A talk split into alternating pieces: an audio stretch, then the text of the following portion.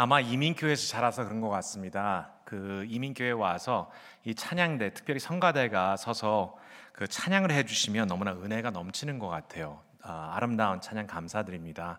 이제는 그 백인교회 소속돼서 사역을 하다 보니까 이런 성가대를 많이 접근을 못하게 되는데 오늘 특별히 은혜스러운 찬양 감사를 드립니다.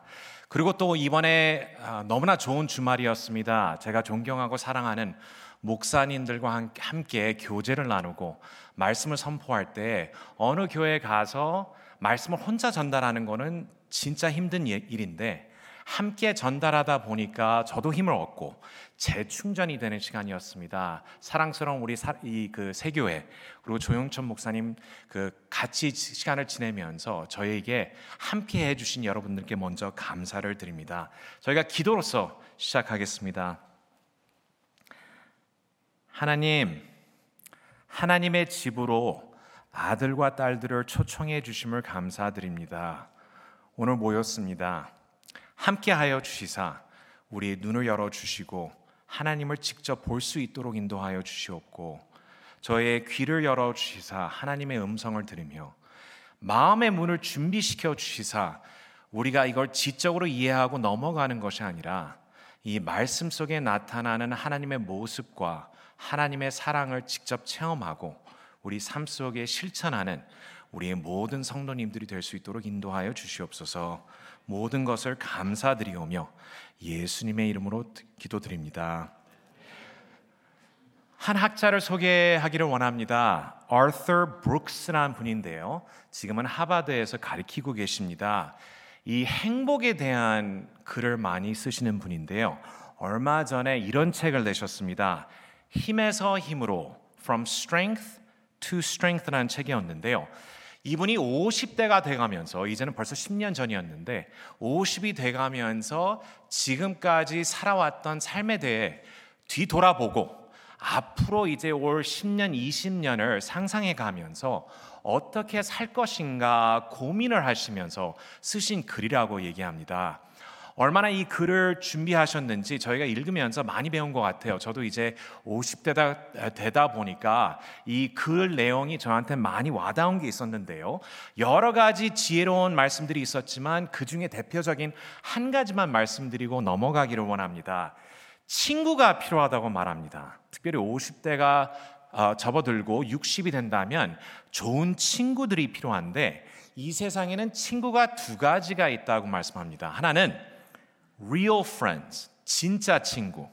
그 다음에 두 번째로서는 그룹을 따진다면 deal friends, 거래하는 친구가 있다고 얘기합니다. 우리가 나이가 들어가면서 필요한 친구는 거래 친구가 아니라 진짜 친구, real friends가 필요한데 그렇다면 real friends는 어떤 분입니까? 우리가 알고 우리가 질문하게 된다면 이런 사람이라고 얘기합니다. 영어로 얘기하기에 useless한 사람이라고 얘기합니다. 쓸모없는 친구가 real friend라고 얘기할 때 서로 거래를 위해서 만나는 것이 아니라 진짜 서로 줄 것은 없고 베풀어 줄 것은 없지만 만나는 것 자체가 즐거운 친구가 진짜 친구라고 말을 하면서 그런 지혜가 나이가 들어가면서 생긴다는 말씀을 제가 기억을 합니다. 여기에 계신 죄송하지만 목사님들은 진짜 쓸모없는 친구들입니다. 만나는 것 자체가 저는 반 갑고 너무나 즐거운데 이런 친구들이 옆에 있다는 것 자체가 하나님의 축복이라는 것도 저도 잘 압니다. 이럴 때 지혜를 저희가 나이, 나이가 들어가면서 얻게 되는데 불과 10년 그리고 우리의 삶의 50년 아니면 100년의 역사가 그리고 거, 거기에 따라주는 경험 자체가 우리에게 지혜를 더해주고 우리가 삶을 어떻게 정할 것인지 하나님께서 그 모습을 보여주신다면 이 성경 속에 나타나는 100년 이상의 기록 아니면 1000년 이상의 역사를 우리가 체험하고 공부를 하게 된다면 어떤 결론을 내릴 수 있을까라는 질문이 오늘 이 시편 기자의 목표이라고 저는 생각합니다. 그렇다면 결론적으로 이런 내용이 나오는데요. 하나님은 사랑의 하나님은 선하시며 감사 받으시기에 합당하신 분이라고 말씀합니다. 우리의 사랑의 하나님은 선하시고 감사 받으시기에 합당하신 분입니다. 오늘 본문에 1절 속에 이 시편의 핵심 메시지가 담겨져 있는데요. 여호와께 감사하라. 그는 선하시며 그 인자하심이 영원함이로다. 우리 여호와께 감사하라. 그는 선하시며 he is good. 그는 선하시며 그 인자하심이 영원함이로다라고 말씀합니다. 그렇다면 우리가 질문을 던질 수 있을 것 같습니다. 여기에서 말씀하시는 선한 하나님은 어떤 분이십니까?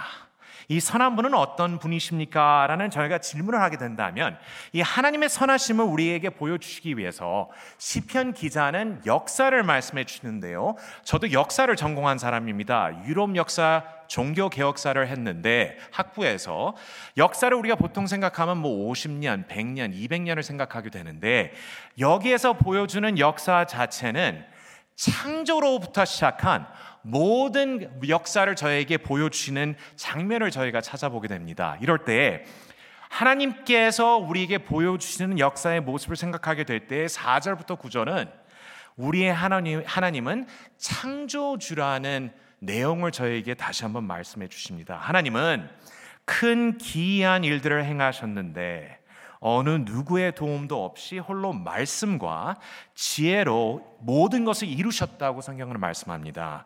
그 이상으로 5절에서 9절까지 하나님께서는 그의 능력과 넘치는 지혜로 하늘 5절, 땅 6절, 큰 빛 7절, 해와 그리고 달과 별을 직접 창조하셨다고 성경은 말씀해 주시고 있습니다. 창조의 아름다움을 보며 시편 19편 1절을 1절은 이렇게 선포하고 있습니다. 하늘이 하나님의 영광을 선포하고 궁창이 그의 손으로 하신 일을 나타내는 도다라고 감탄하는 이 시편 기자의 모습을 저희가 기억하는데요. 창조주이신 하나님께서는 우리를 위하여 모든 것을 우리에게 주시고 필요한 환경을 준비해 주셨다는 것을 기억할 때에 하나님은 선하시다고 고백할 수밖에 없다고 시편 기자는 저에게 다시 한번 가르쳐 주십니다. 이럴 때 거기서 마치지 아니하시고 하나님이 창조주라는 것을 강조한 이 시편 기자는 다시 한번 우리에게 가르쳐 주시는 것은 하나님은 또 새 창조를 하시는 구원자라고 말씀해 주시고 있습니다. 시편 여기에 136편 10절부터의 말씀인데요. 하나님의 구원 역사를 저에게 말씀해 주시고 약속하셨듯이 하나님의 백성들을 구원으로 인도해 주시는 모습을 저희가 찾아보게 됩니다. 선하신 하나님은 연약하고 불신 속에 있는 이스라엘 백성을 택하시고 은혜와 자비를 베푸심을 역사 속에서 저희가 보게 되는데요. 좋으신 하나님은 10절에 애굽의 장자를 치시고 11절에 이스라엘 백성을 애굽에서 강한 손과 펴신 팔로 애굽에서 나오게 하시며 13절의 말씀은 홍해를 나누시고 그의 백성이 가운데로 통과할 수 있도록 직접 인도하시며 17절에 크고 유명한 왕들을 직접 승리로 이끌어 주시고 21절에 예비하신 언약의 땅을 그의 백성들에게 베풀어 주신 하나님이라고 말씀하십니다.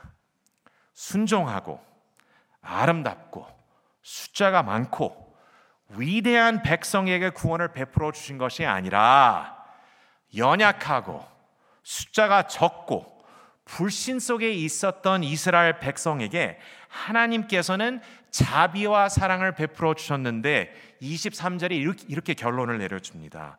우리를 비천한 가운데에서도 기억해 주신 이가 하나님이라고 말씀합니다.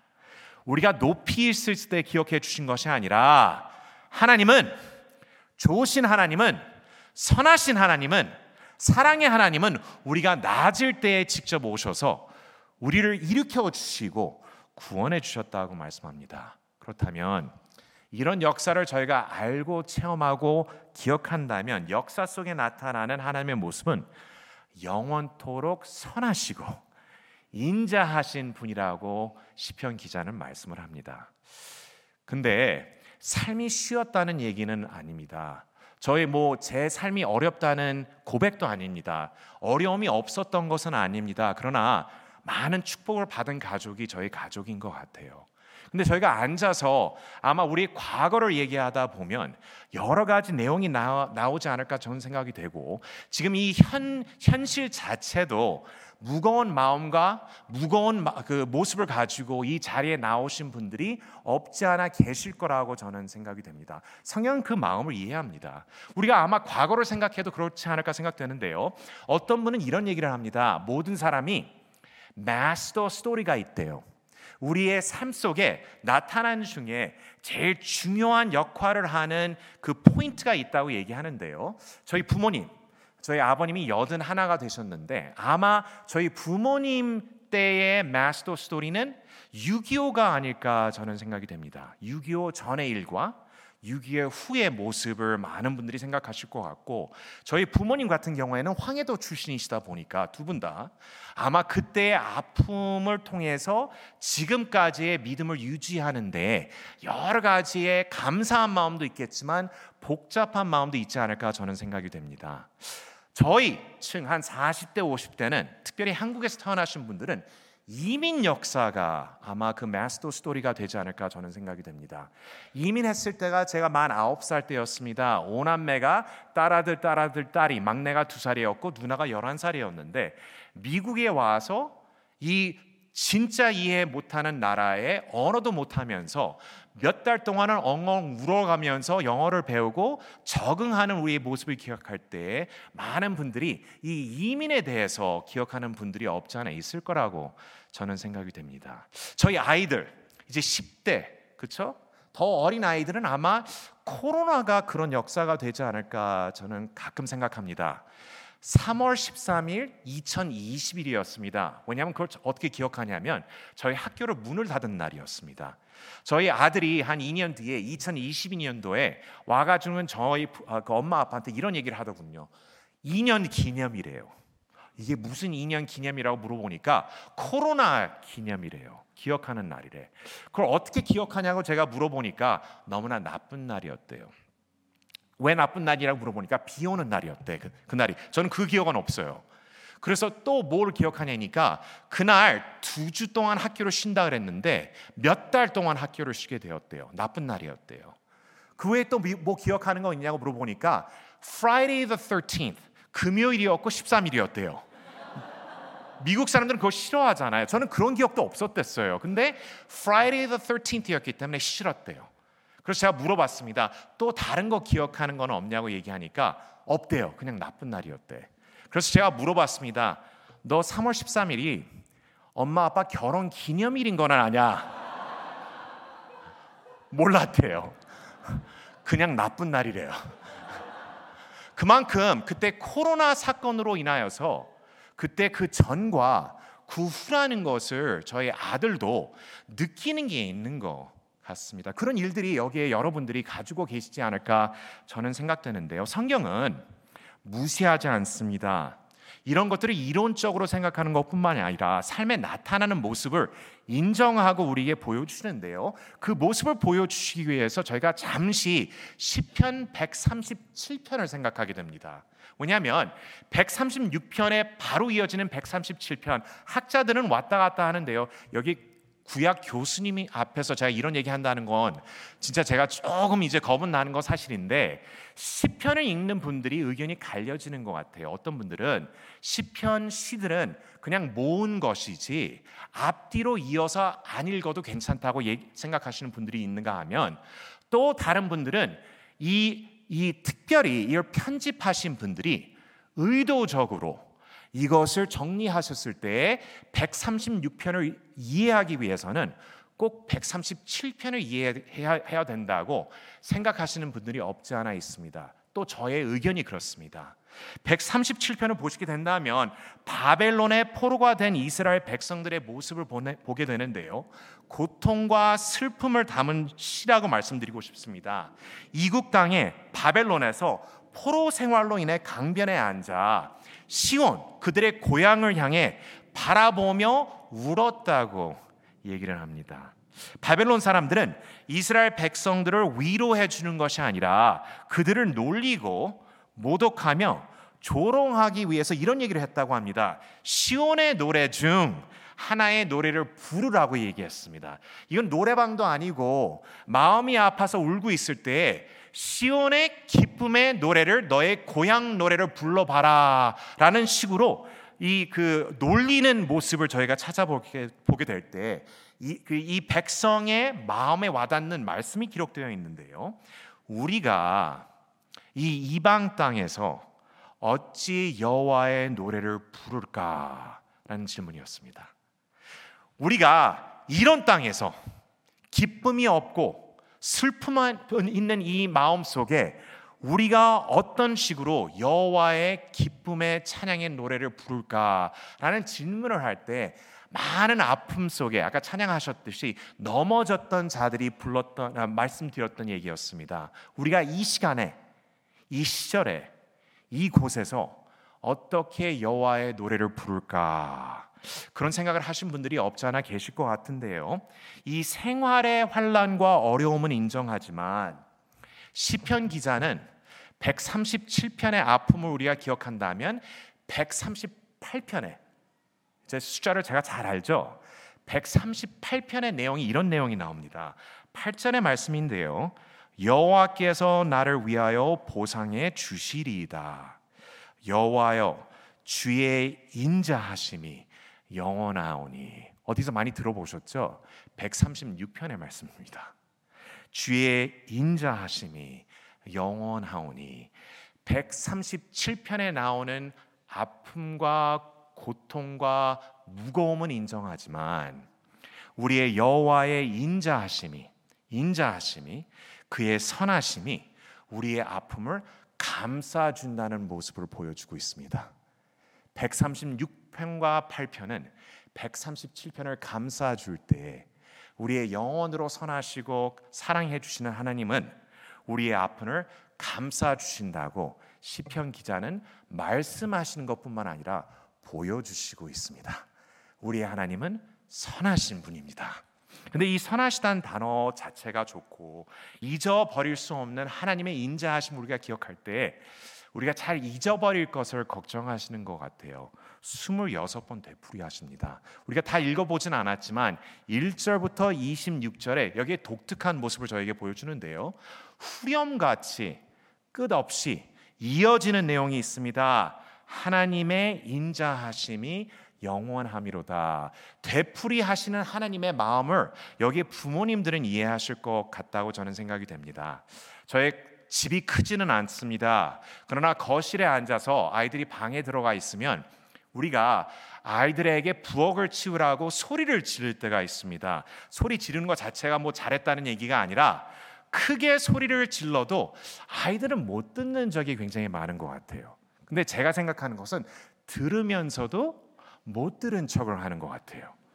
그리고 듣고 나서도 잊어버리려고 노력하는 게 우리들의 아이가 아닌가 생각되는 이유가 뭐냐면 우리가 와이프랑 같이 앉아서 서로 조용히 얘기할 때가 있습니다. 아이 하나하나를 비판할 때 우리가 조심스럽게 얘기하는데 그런 비판 자기 아이 자기 이름만 나와도 달려 나옵니다. 어떻게 들었는지. 그리고 항의하기 시작하는데 왜 엄마 아빠가 자기 앞에서 비판하지 않고 뒤에서 비판해 하냐는 식으로 항의하는 모습을 저희가 아들들을 아들과 딸을 볼 때 이런 모습이 저희 아이들의 모습이라고 저희가 기억하게 된다면 우리도 마찬가지가 아닐까 생각이 되는데요. 듣고도 못 들은 척 할 때가 있습니다. 듣고 나서도 잊어버릴 때가 있습니다. 그리고 우리한테 유익하지 않으면 아예 아예 상대를 안 하려고 노력할 때가 있습니다. 그게 부모 아이들 관계에서도 어려울 때가 있다면 우리가 자식으로서 하나님 해주신 말씀을 기억 못할까봐 하나님은 26번 되풀이해 주십니다. 그의 인자하심이 영원함이로다. 하나님의 인자하심이 영원함이로다. 주의 인자하심이 영원함이로다. 잊어버리실까 봐한번 더. 하나님의 인자하심이 영원함이로다. 이 번역이 너무나 어려운 단어입니다. 한국말로서는 인자라고 번역되어 있고 그 원어 자체는 많이 들어보신 헤세드란 단어가 그 뒤에 있는데요. 영어 번역도 쉽지 않습니다. 성경 번역마다 다른 것을 저희가 봅니다. 어떤 번역은 번역은 mercy, 자비. steadfast love, 우리가 보통 보는 것 같이 불변한 사랑. faithful love, 신실한 사랑. loving kindness, 자애. kindness, 친절. grace, 은혜. 등등으로 다양한 의미를 가지고 있는 것을 저희가 찾아보게 되는데요. 이 번역이라는 것 자체가 쉽지는 않습니다. 여기 계신 분들이 많은 분들이 이중 언어 아니면 삼중 언어를 사용하실 것 같고요. 제가 아는 분들 중에 이중 언어를 잘 하시는 분들이 여기 또 계신 목사님들이에요. 근데 이 번역이라는 게 너무나 쉽지 않은 것을 저희가 이해하는데요. 딱 어울리는 단어가 없을 때가 있습니다. 예를 들어서 저희가 이제 번역을 하다 보면 특별히 한국말로 영어를 하다 보면 단어 찾기가 어려운 단어들이 있습니다. 예를 들어서 눈치. 눈치를 번역도 못 하겠고 직접 이 본능이 아니면 가르쳐 주지도 못합니다. 그렇죠? 눈치 있는 사람들이 없잖아 있다 보니까 또 한국말 중에 배려 이 배려라는 게 사실은 영어 단어가 뭐 한두 가지 우리가 있다고 인정할지 몰라도 사실은 정확한 단어는 없다고 생각합니다. 근데 대표적인 어려운 단어가 뭐냐면 한입니다. 한. 한이 쌓였다는 얘기인데 제가 이 쇼를 좋아하다 보니까 많은 분들에게 말씀드렸는데요. 이 넷플릭스를 보시면 제가 또 이 몸매를 유지하기 위해서 음식을 좋아하는데요. 이 음식 중에 냉면을 좋아합니다. 왜냐하면 저희 부모님이 이북 사람이다 보니까 면 종류를 좋아하시고 만두를 좋아하는데 특별히 냉면을 좋아하십니다. 거기에 나오는 이 냉면 랩스리 백종원 씨가 하는 내용인데요. 한우에 대해서도 나오고 삼겹살에 대해서 나오는데 여기에 말씀 듣고 나서 집에 가서 이 쇼를 보라는 얘기는 아닙니다. 그냥 너무나 재밌게 봤다고 저는 생각이 되는데요. 부산에 나오는 밀면 국수집을 소개하는 장면을 보게 됩니다.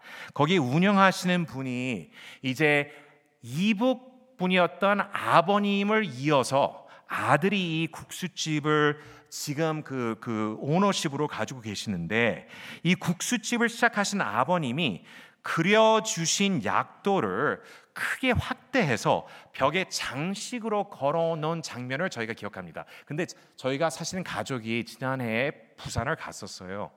이제는 밀면집마다 다 이런 약도를 그려 놓더라고요. 아마 다 그 쇼를 봤던 것 같아요.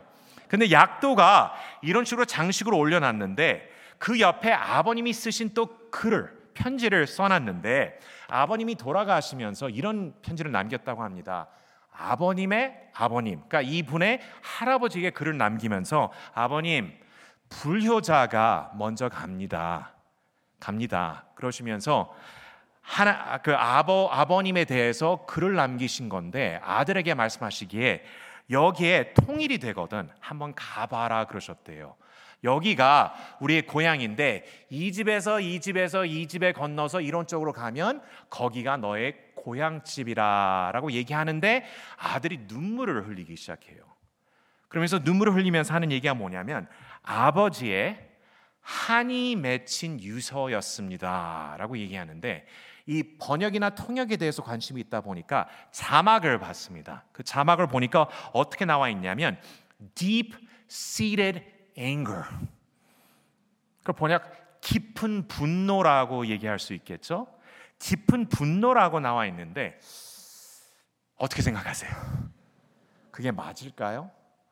제일 적합한 단어라고 생각하신 분들도 없잖아 있겠지만 아마 생각해 보면 그 깊은 분노는 인정하지만 거기에 따라오는 아픔, 갈망, 그리움, 슬픔 그 표현 자체도 그 안에 찾아볼 수 있지 않을까 저희는 생각해 봅니다. 한 단어가 모든 단어를 풀이해 줄 수는 없습니다.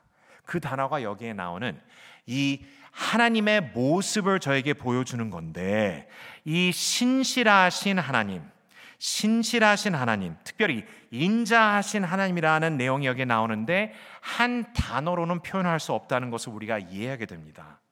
죄로 인하여 전혀 사랑을 받을 만한 자격이 없는 죄인에게 분에 넘치게 베풀어 주시는 구원의 은혜를 의미합니다.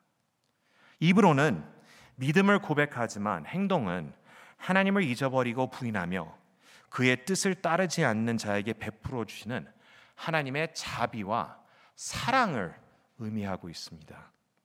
매일 변하는 우리의 믿음과 마음을 이해하시고 불변하게 다가와 주시며 인도해 주시는 하나님의 끝없는 사랑을 표현하고 있다고 말씀드리고 싶습니다.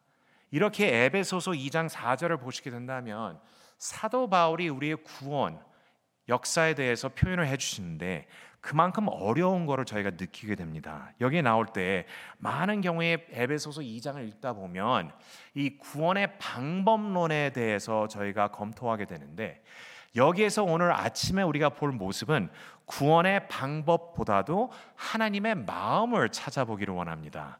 그러면 에베소서 2장 4절을 함께 보시기를 원합니다.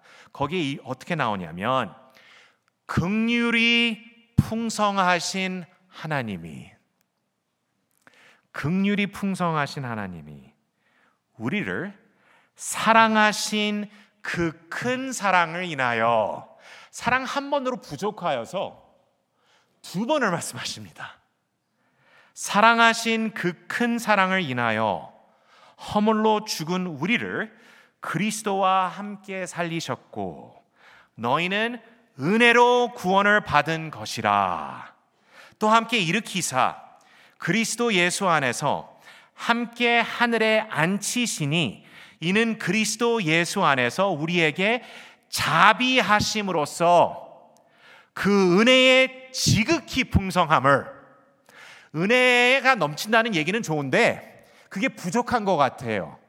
표현이 부족하다 보니까 다시 한번 말씀하시는 게 그 은혜의 지극히 풍성함을 원어로서는 너무나 복잡한 문구입니다. 그럼에도 불구하고 표현하기 위해서 지극히 풍성함을 오늘 여러 세대에 나타내려 하심이라 너희는 그 은혜에 의하여 믿음으로 말미암아 구원을 받았으니 여기에 나오는 구원의 역사 속에 방법이 아니라 마음이 보입니다. 극률이 풍성하신 하나님이 그 큰 사랑을 인하여 그의 은혜로 말미암아 자비하심으로써 지극히 풍성함을 우리가 체험하는 것이 십자가의 역사요. 우리가 받은 구원의 역사라고 사도 바울은 말씀해 주시고 있습니다. 영원하신 하나님의 인자하심이 그리스도로 말미암아 우리의 것이 되었다고 사도 바울은 말씀하실 때 신실하신 하나님은 우리를 포기하지 아니하신다는 그런 내용을 이 말씀 속에서 저희가 찾아볼 수 있습니다. 사랑의 하나님은 그의 백성들을 포기하지 않으신다고 말씀합니다. 어저께 저녁에도 로마서 8장의 말씀이었습니다. 8장 35절 말씀 기억하시죠? 누가 우리를 그리스도 사랑 안에서 끊으리요? 라고 질문하신 사도 바울은 말씀해 주시기를 우리를 우리 주 그리스도 예수 안에 있는 하나님의 사랑에서 끊을 수 없으리라 라고 말씀합니다. 이 신실함에 대해서는 하나님의 사랑의 신실함이지 우리의 신실함은 아닙니다. 우리는 믿음이 왔다 갔다 하고 하나님을 잊어버릴 때가 있어도 하나님은 우리를 잊어버리지 아니하시고 잊어버리실 수도 없습니다. 그럴 때 우리의 체험이 이렇게 이렇지 않을 때가 있습니다. 여기에 계신 분들은 어떤지 모르겠지만 제가 제 자신을 고백한다면 믿음이 부족하다 보니까 하나님의 음성이 안 들릴 때가 있어요. 하나님이 멀리 계시는 것 같아요. 그렇죠? 뭐그 시편 기자도 그런 얘기를 많이 했으니까 하나님 저의 지금 올리는 기도를 안 들으십니까? 라는 질문을 합니다. 언제 나타나실 겁니까? 안 보일 때가 있습니다. 이 가깝지 않을 때가 있는데 그런 것을 고백하는 분들이 계신다면 이런 예가 조금 이제 그 잘못된 예인지 몰라도 한 이런 예를 말씀드리고 싶습니다. 제가 결혼하기 전 그리고 특별히 아이 없을 때는 아이를 교육시키는 것에 대해서는 완벽한 사람이었습니다. 이론적으로. 그래서 저희 누나가 딸이 있고 아들 둘이 있는데 아들이 태어났을 때 이런 가방을 입혀주는 걸 제가 보게 되었는데 이 가방이 뭐냐면 뒤에 끈이 있었습니다. 그런 거 아시는지 모르겠어요. 하도 난리치니까 끈을 잡고 아이들을 데리고 다니는데 저는 너무나 잘못됐다고 지적하고 그렇죠? 그건 이걸 할 짓이 아니다고 제가 얘기했으면 왜냐하면 강아지를 그렇게 키우지 아이를 그렇게 키우는 건 잘못된 것 같다. 그러고 나서 저희가 아이를 낳는데 첫 아이가 딸이었습니다. 딸 아이는 이쁘고 착하더라고요. 그렇죠? 앉아서 30분 동안 책은 못 읽어도 읽는 척이라도 합니다. 엄마 아빠 말도 잘 듣고 언제나 조용조용히 움직이는 것 같은데 하나님께서 특별히 축복을 베풀어 주셔가지고 아들을 주셨습니다. 근데 아들이라서 축복을 베풀어 주셨던 게 아니라 첫 아이는 착했는데 착하다 보니까 하나님을 의지하는 마음이 부족했나 봐요. 아들은 언제나 바쁘더라고요. 그러니까 저희 어른들은 언제나 이런 얘기 하세요. 바쁜 게 바쁜 게 건강한 애기라고. 근데 의도는 알겠어요. 근데 저희 부모한테는 위로가 안 되더라고요. 계속 움직입니다. 갈 데가 많아요. 부실 게 너무 많고 할 일이 너무나 많은데 그게 문제가 된다는 게 아니라 한 두 살 됐을 때 저희 장인 어른과 장모님이 저희한테 gift를 주셨는데 크루즈를 보내주셨습니다. 크루즈 아시죠? 배인데요. 배 옆으로 가게 된다면 바다입니다. 잘 아시겠지만 한 주 내내 저희가 이제 배 탈 거를 기억하는데 저희가 꿈을 꾸는 게 뭐냐면 아들이 뛰어가다가 옆으로 떨어지는 모습이에요. 이건 지금 잘못된 건 제가 잘 알면서도 그 떨어지는 모습을 계속 생각하다 보니까 저희가 기도 중에 결론을 내렸습니다. 가방을 샀습니다. 예.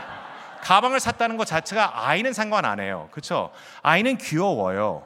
거기에 뭐 책도 넣고 장난감도 넣고 뭐 이런 식으로 자기가 끼고 귀여웠어요. 근데 거기에 한 10m 되는 한 3m 되는 이 끈이 있는데 저희가 끈을 잡고 배를 타기 시작했습니다.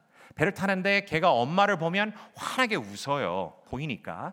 근데 중간에 사람들이 끼기 시작합니다. 붐비니까 사람들이 많다 보니까 안 보이게 되면 얼굴이 변하는 모습을 저희가 보고 엄마를 아빠를 막 찾기 시작하는 모습을 봅니다. 그리고 엄마를 찾으면 아빠보다도 엄마를 찾으면 다시 또 환하게 웃었다가 또 볼 게 있어가지고 떠났다가 왔다 갔다 할 때 보이면 웃고 안 보이면 걱정하는 모습을 저희가 자주 기억하는데 그 아이는 엄마 아빠가 어떤 식으로 자기를 보고 있는지 아마 기억도 못할 겁니다.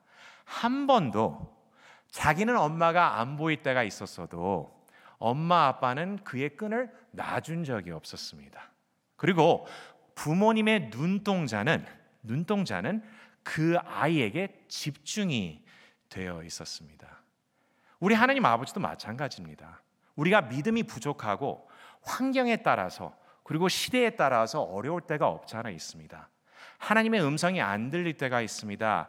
안 보일 때가 있습니다. 걱정, 근심이 생기고 하나님이 너무 멀리 계신다고 우리가 생각할 때도 없지 않아 있겠지만 그 모습은 하나님께서 우리를 버리신 것이 아니라 포기하신 것이 아니라 놔주신 것이 아니라 우리의 믿음의 부족의 모습입니다. 그러나 우리의 신실하시고 인자하시고 선하신 하나님은 여기에 분명히 시편 121편에 나오듯이 여호와는 너를 지키시는 이시라라고 얘기할 때 영어 번역이 저는 더욱 더 와닿는 것 같아요. Our Father watches over you. 눈동자 같이 여러분들을 그리스도 안에 지켜보시고 계신다고 성경은 말씀하시고 있습니다. 쉬시지도 않으십니다. 그렇죠? 잊어버리지도 않으십니다. 언제나 함께 하시고 포기하지 않으시며 함께 계시는 하나님이 우리의 하나님이십니다. 아까 찬양 부른 거 넘어져도 그의 사랑은 영원하다고 말씀하셨는데 그 말씀이 맞습니다. 우리 하나님은 우리를 그리스도 안에 절대 포기하지 않으십니다. 그런 하나님을 믿는 여러분, 언제나 하나님을 의지하는 성도님들이 되시기를 기도합니다. 근데 여기에 중요한 우리의 반응이 있습니다. 이 답변이 있는데요. 사랑을 받았으니 사랑을 넘치게 멋있게 하라고 하지 않으셨습니다. 여기에 무슨 내용이 나오냐면 오늘 봉독한 내용이었죠. 1절에 여호와께 감사하라. 그 인자하심이 영원함이로다. 2절에 하나님께 감사하라. 그 인자하심이 영원함이로다. 3절에 주께 감사하라. 그 인자하심이 영원함이로다. 26절에 우리를 건지신 이에게 감사하라. 그 인자하심이 영원함이로다. 얼마나 자세히 들으셨는지 제가 여쭤보겠습니다. 여기에서 하나님께서 우리에게 바라는 내용이 있다면 뭐라고 생각하세요? 감사하라였습니다. 감사하라. 감사하라. 감사하라. 감사하라. 감사하라. 감사하라였습니다. 이 136편을 가지고 대할렐루야시라고 얘기하는데요. 시편에 나오는 시들 중에 특별히 예배를 위한 시들이 포함되어 할렐루야 시들이라고 여기에 모여 있을 때 대할렐루야는 여기에 너무나 예배에 적합한 내용이요. 그 안에 나타나는 하나님의 감사에 대한 내용인데요. 이 대표적이라고 얘기할 수 있는 이 136편의 후렴은 우리의 하나님은 인자하시다고 얘기했을 때 우리가 올려 드리는 것은 사랑을 받은 자들은 감사가 넘쳐야 된다고 합니다. 하나님의 사랑과 구원을 체험한 우리는 예배와 찬양을 올릴 때에 감사와 감동이 넘쳐야 된다고 성경을 말씀하시고 있습니다. 모든 것이 편할 때 감사라고 하지 않으셨습니다. 몸이 편할 때 감사라고 하지 않으셨습니다. 몸이 건강할 때 감사라고 하지 않으셨습니다. 좋은 일이 있을 때 감사라고 하지 않으셨습니다. 아이들이 잘 나아갈 때 감사라고 얘기하지 않으셨습니다. 부유할 때 감사라고 말씀하지 않으셨습니다. 감사를 해야죠. 그러나 안 믿는 자들도 몸이 건강하고 부유하고 앞길이 순탄하고 아이들이 잘 나가면 감사를 올립니다. 무슨 신이라도 죄송합니다. 그러나 믿는 자들 그리스도 안에 있는 자들은 어려움 속에 눈물이 내려와도 몸이 아파도 하나님께 감사를 올립니다. 여긴 다른 조건이 없습니다. 오로지 한 이유였습니다. 우리가 잘나서 감사하는 게 아니라 우리의 성품이 좋아서 감사하는 것이 아니라 우리가 인내가 있으면 이것이 없어질 거라고 믿기 때문에 감사하는 것이 아니라 우리의 어려움 속에 하나님께서는 포기하지 않으시고 함께 하시기 때문에 감사하라고 하십니다.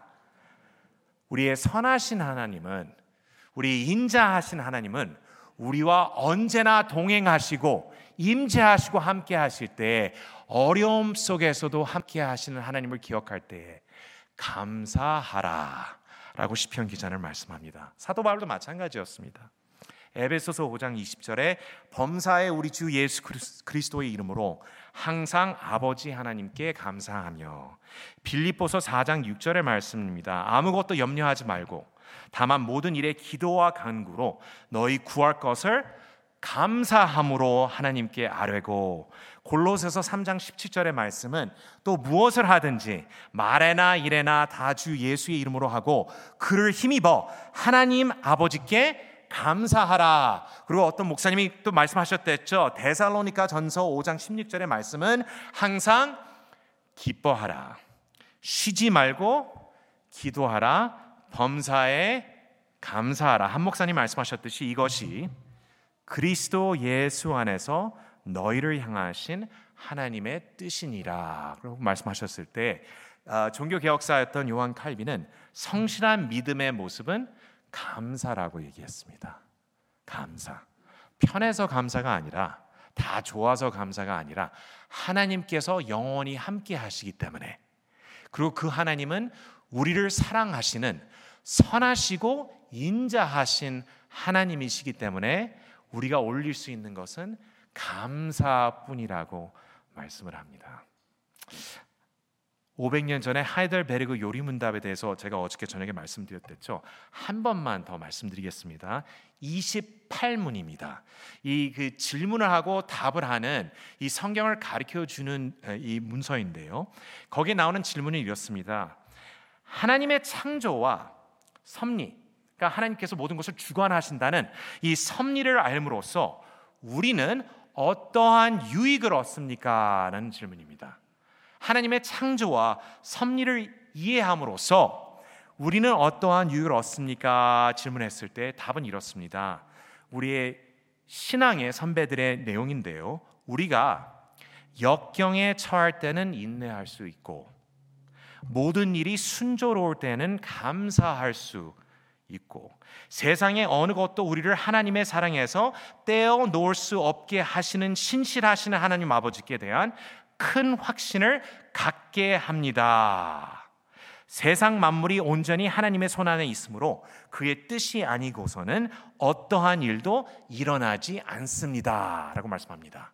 이럴 때 우리가 역경에 처할 때는 인내할 수 있으며 그 이유는 하나님께서 함께 걸으시기 때문에 모든 일이 순조로울 때는 감사할 수 있는 일은 하나님께서 모든 일을 하셨기 때문에 그리고 앞으로 세상의 어느 것도 우리를 하나님의 사랑에서 떼어 놓을 수 없게 하시는 신실하신 하나님 아버지께 대한 큰 확신을 가지고 살 수 있다고 얘기를 합니다.